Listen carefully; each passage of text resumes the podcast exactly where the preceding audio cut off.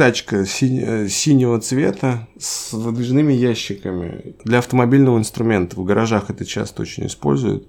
Очень удобный предмет оказался. Я в шкафу придумал место ему. Как бы она, эта тачка туда заезжает, и я дверцами закрываю. И у меня ни, этой тачки нет в, в интерьере.